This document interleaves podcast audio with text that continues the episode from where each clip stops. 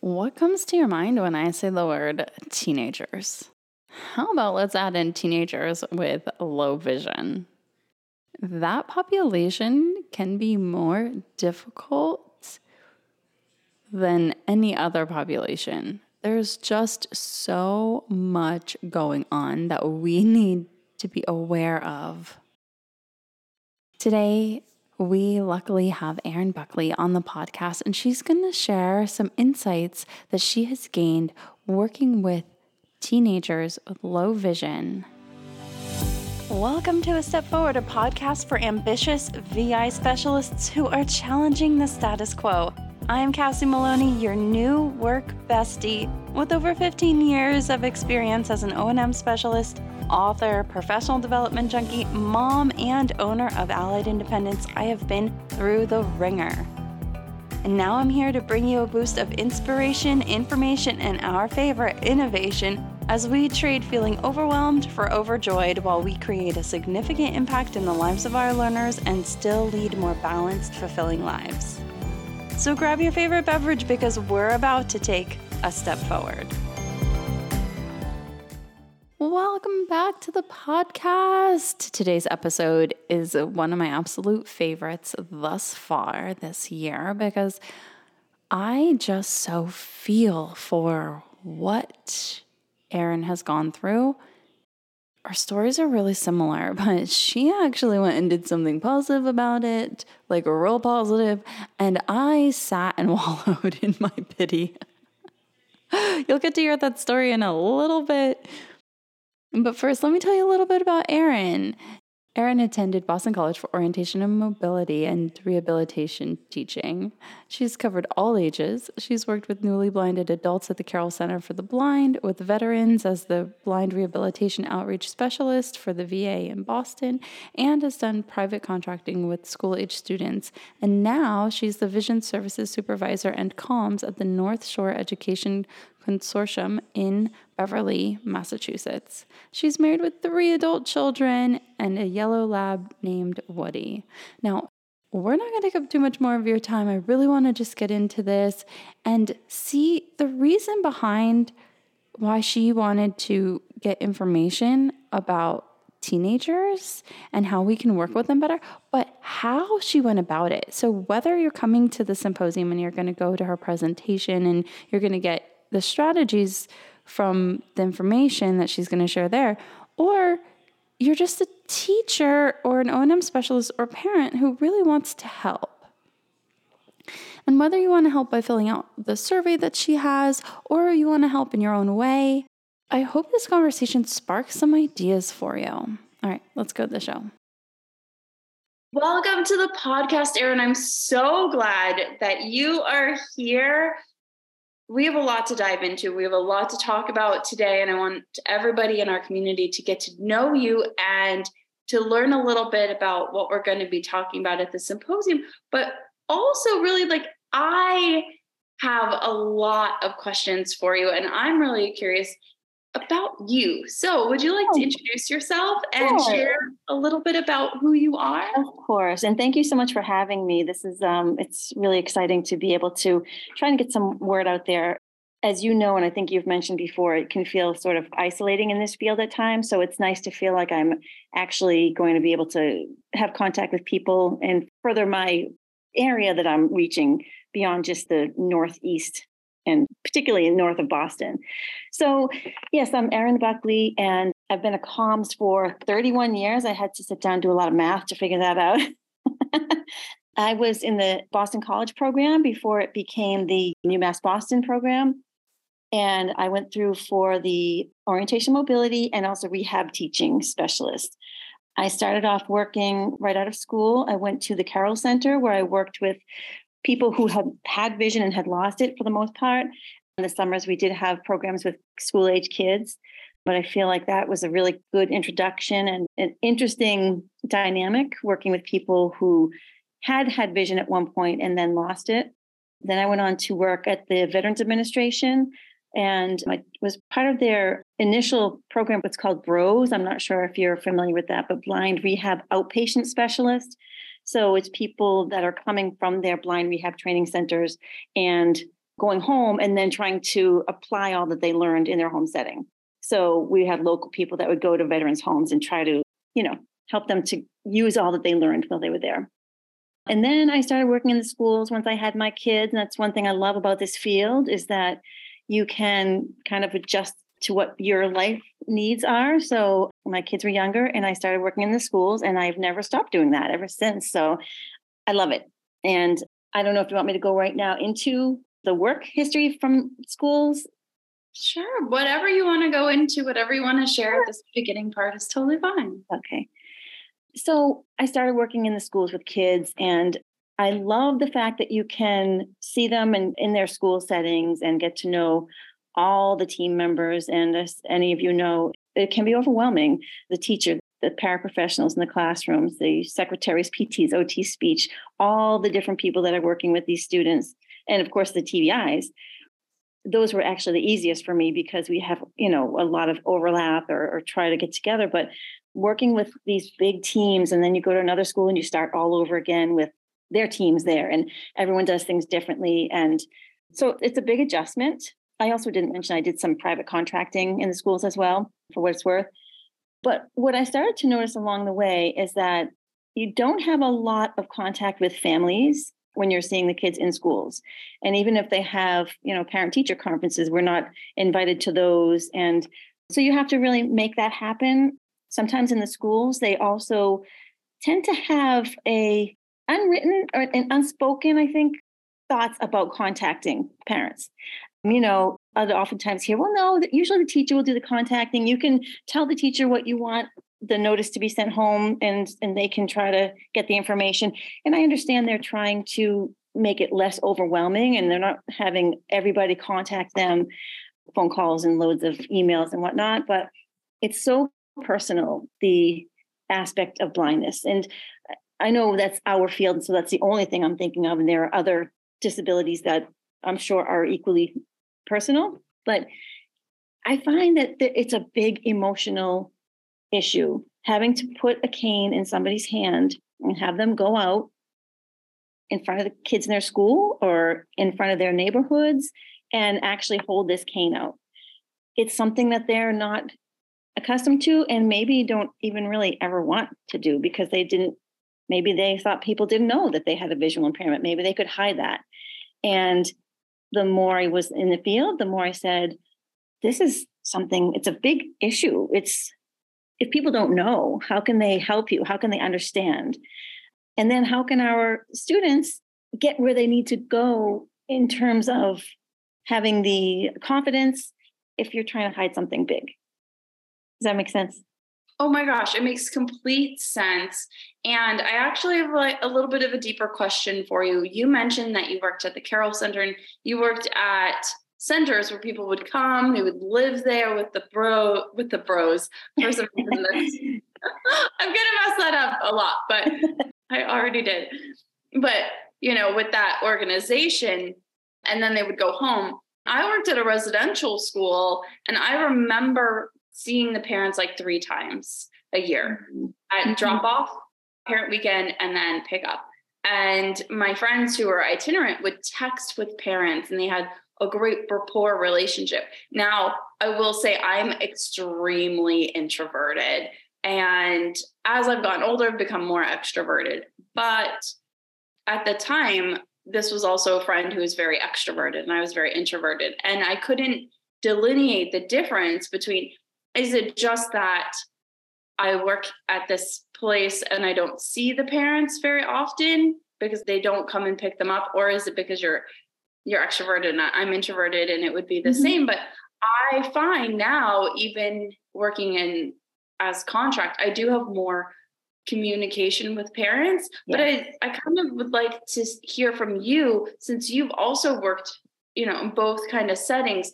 Do you feel like the parental relationship between O&M and the parents was better or worse just in general within the school system or within the centers?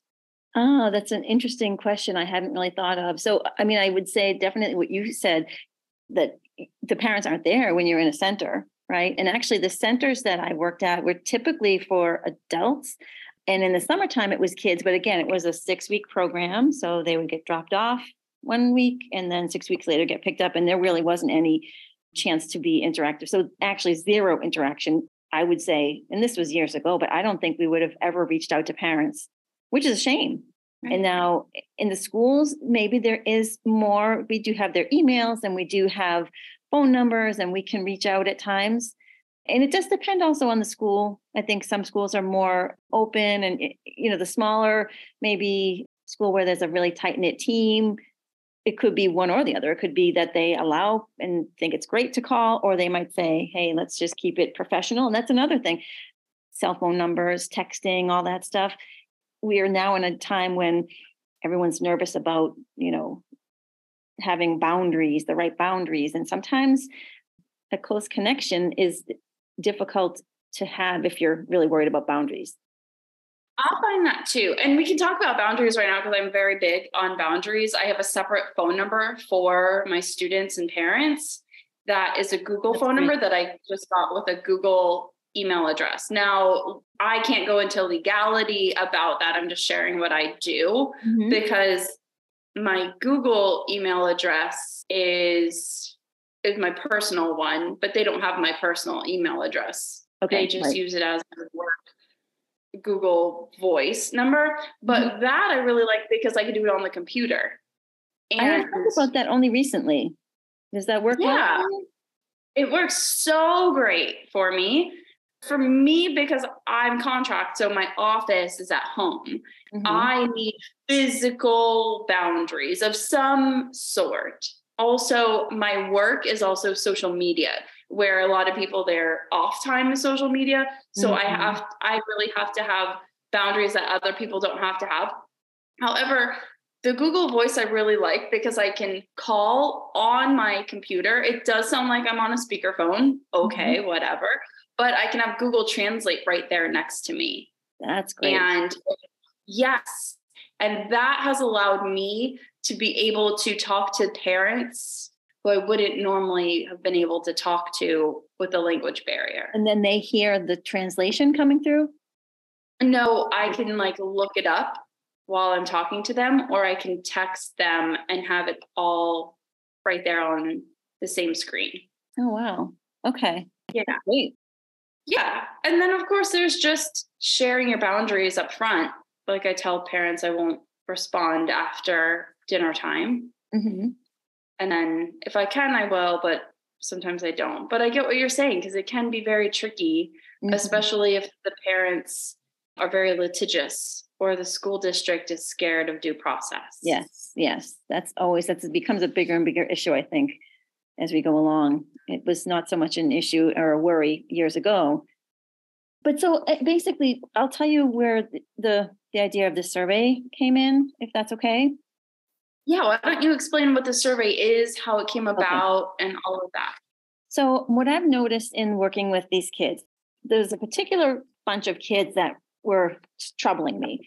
High school kids, a handful, but meaning a small number, but they were also a handful.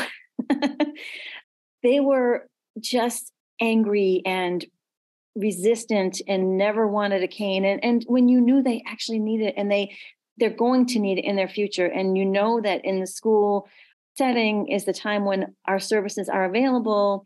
And I know that services are available after graduation, but they're not as as easily available. And you're going to learn the majority of what you need at school. Tell me if you agree with that. But that's my understanding. Yeah, especially in O and M. 100%. Yes. Unfortunately, mm-hmm. though, unfortunately, but mm-hmm. currently, yes. Yeah.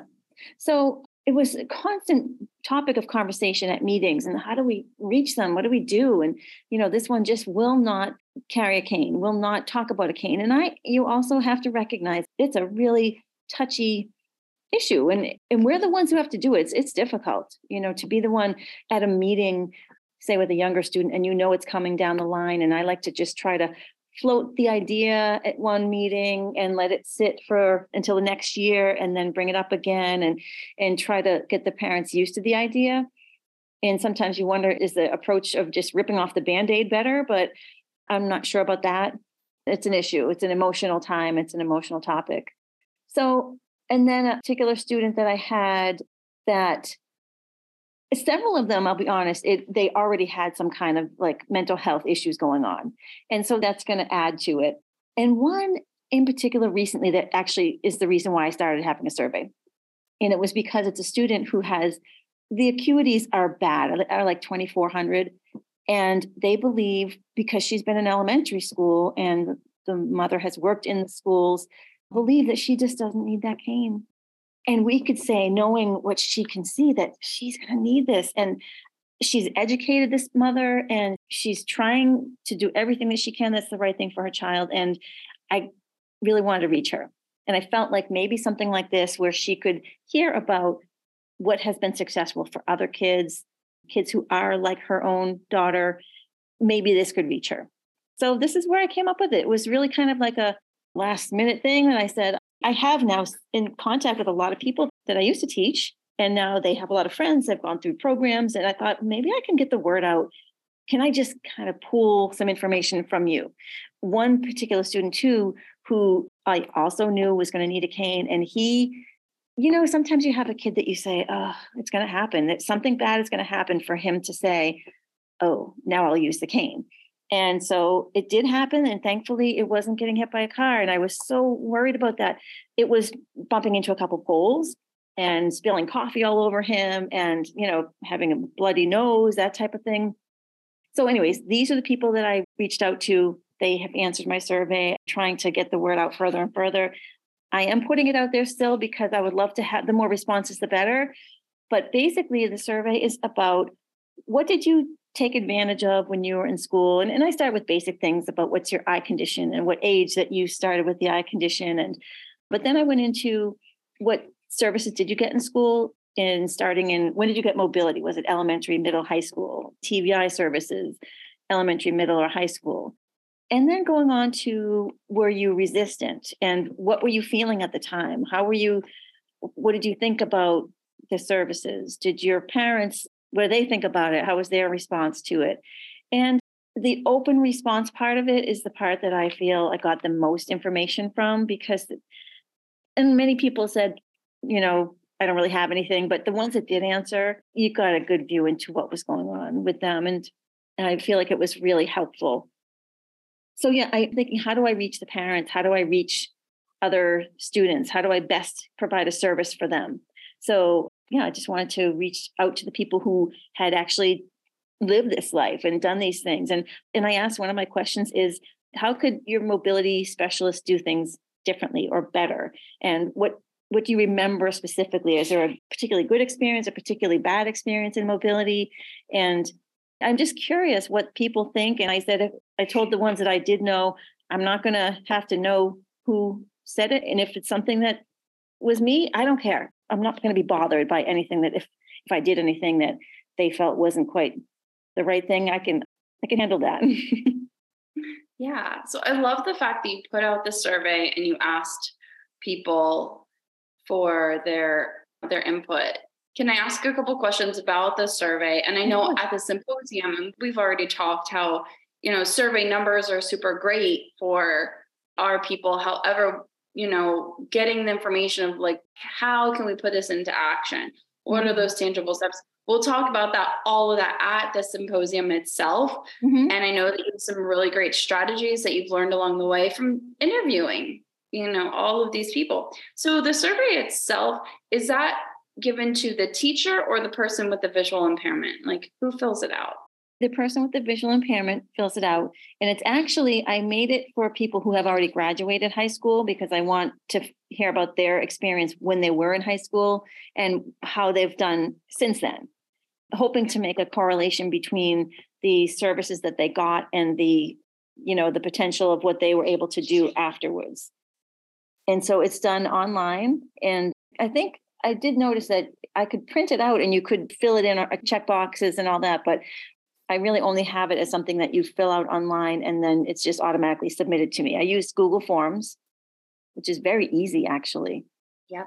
And very accessible. So is this something that we can put it out to the symposium yes. members? But we can also put it out right now. So would you like it to be on the show notes page? Like we can Sure. list it in our show notes. Yes. Yes. please. Okay. Great. So send me that link, and you guys, we will have this available. If you are a comms, GDMI, or NOMC, make sure that it goes out to your adult clients or your former students who've already graduated so they can fill out. So because the more that we can get this information into the hands of our O&M specialists, the better. Mhm. And yeah, we are happy to do that. I remember a few years ago, not a few years ago, many years ago at this point, time just magically flies. I think it's five years. And then I'm like, oh, those that date is not five years ago. I told you before we started recording that this presentation, when I saw the application come through, I was really, really hoping for it. And I get like a little bit of a say in what actually transpires, but I don't get as big of a say as people may think. The community chooses and our planning committee, they choose. Planning committee gets 50% vote and our community gets 50% vote. Okay. But I was like secretly like really hoping that this would go through because there were many years where I had like younger adolescents and into the teenage years. hmm That was basically my caseload. And I found that, you know, a lot of people think that students with multiple impairments are the hardest population. Was not the case for me whatsoever. Mm-hmm. My most difficult population were low vision teenage students Yes. because they had the biggest uphill battle and they knew that I had never lived that life.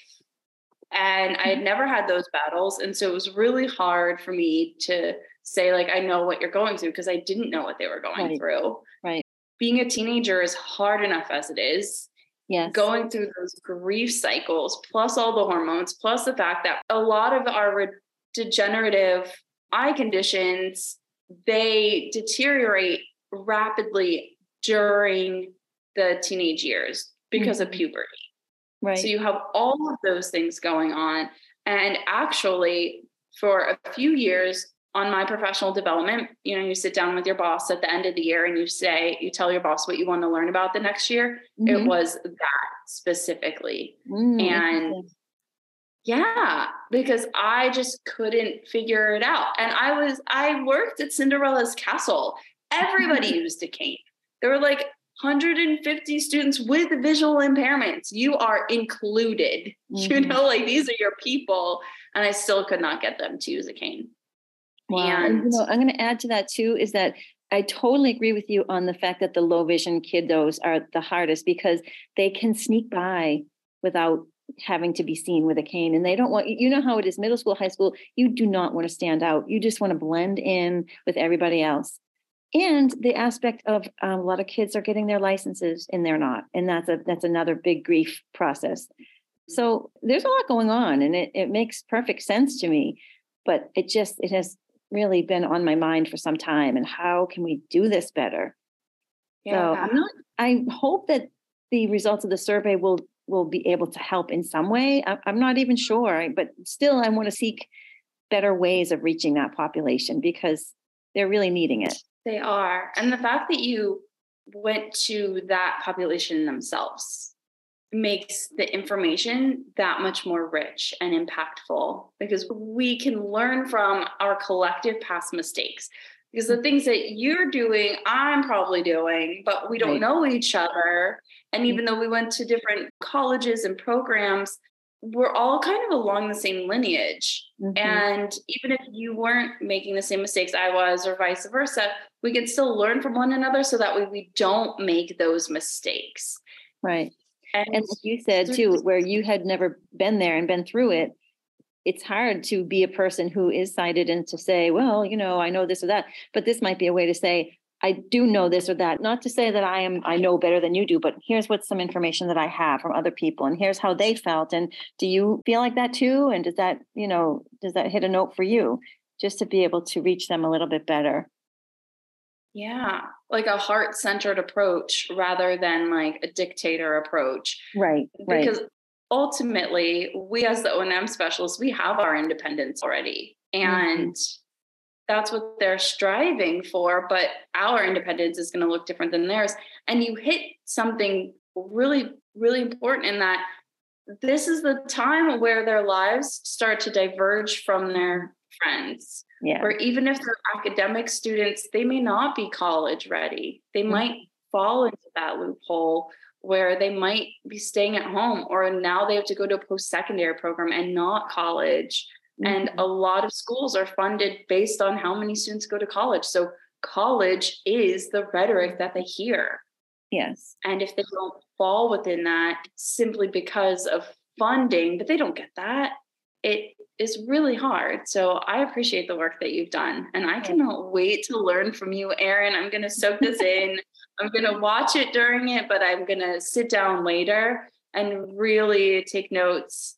And I cannot wait to hear what you have to say at the symposium. I think everything that you've done is really remarkable. And to be able to bring your, you have such different, diverse backgrounds and perspectives and you've worked with such a variety of levels of learners mm-hmm. it's really going to help and i really appreciate you good i do hope so and like i said i'm glad that you're taking the link and hopefully we can disperse it because the more the merrier in terms of the responses so and I also will say too, it's this is not like any kind of formal study. It's not an academic journal. It's not a scholarly or a scientific study. It's really just a gathering of information that I want to share.